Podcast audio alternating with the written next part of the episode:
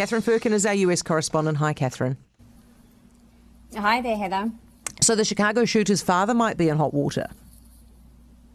Yes, it's been uh, another big day of developments here into the investigation into that uh, July 4th parade shooting. Uh, earlier this week, we learned that the gunman, 21 year old Robert Crimo III, had legally bought the high powered rifle that he used to shoot uh, was dozens of people. But today, investigators turned their attention to his father, who actually assisted him in buying that rifle. Now, this was back in uh, 2019, I think it was, when he initially applied for a gun license. In Illinois, he was too young to independently apply for a license, but his father sponsored the application. Now, the reason that authorities are looking at this is because the father actually knew at the time that uh, just months earlier his son had been threatening suicide and violence. So, of course, Heather, now authorities are wondering why on earth did the father allow him to get a gun license and actually help him get a gun license? Uh, and ultimately, we are where we are today because of that gun license.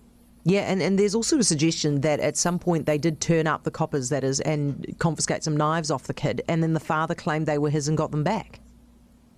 Exactly, yeah. They found a whole collection of knives which did belong to the son. And according to another family member, the son at the time had threatened to kill everyone. That's a quote.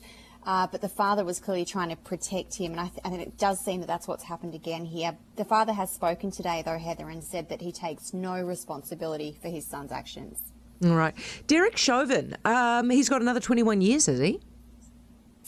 Yeah, this is interesting. So today, you know, he, he was, of course, I should say, the police officer who sparked outrage over the killing of, of George Floyd.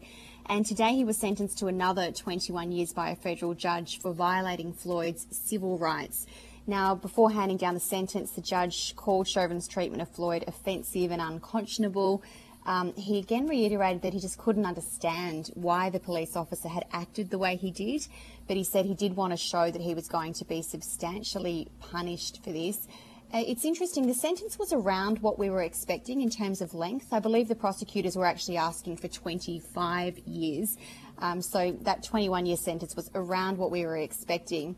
Uh, the federal sentence will run concurrently with his state sentence. I'm sure you can remember that he was already serving a 22 and a half year sentence after being found guilty of second and third degree murder. So, really, in effect, Heather, this will simply add a few years to his jail term. Um, that American basketball uh, player that you had told us about previously when we spoke, who, who was trapped in Russia, she has now pled guilty. Is that part of a strategy, do you think? Yeah, this is a really interesting move. We spoke only a couple of days ago about how there's this growing public outcry here over the detainment of Brittney Griner in Russia. Today was a very unexpected move by the basketball star, something that none of us were really expecting. She actually pleaded guilty to the drug charges. And as you sort of suggested there, it has sparked speculation that it may be part of a strategy to help her get back to the US. Perhaps this is some part of a plea deal that's being negotiated behind the scenes. I'm sure you remember we spoke about how she'd personally written to President Biden appealing for help. And we know that Biden has been under increasing criticism for his failure to assist her. So there's sort of a suggestion that this all might be quiet negotiations happening behind the scenes now.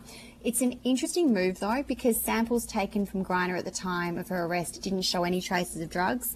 And so far, we've consistently heard from US authorities that they believe she's being wrongly detained. It's probably also a bit of a risky strategy, though, Heather, in my opinion. I'm obviously not a lawyer, but if you look at what the jail term for this crime can be, it can be a maximum 10 years in prison if found guilty. So, this decision to plead guilty, um, you know, probably it's part of a strategy, but it, it could also certainly backfire right now. How would the strategy work? So, you plead guilty, and then what happens? Well, it's interesting. The lawyers today made a point of saying, well, she's pleaded guilty, so now we're not expecting a severe sentence. We mm. are expecting that it was only a very, you know, relatively small amount of cannabis oil that was supposedly found on her. Um, mm. Um, so therefore, by pleading guilty, taking responsibility, all the rest of it, I think they're hoping that she will effectively get a slap on the wrist and they can get her out of the country. Um, but it is, you know, it's obviously one of those strategies that who knows how this is going to go. We're still talking about potentially she's being used as a bit of a political pawn right now. So, you know, probably things are happening behind the scenes that we don't know about, but it, it is certainly a interesting move.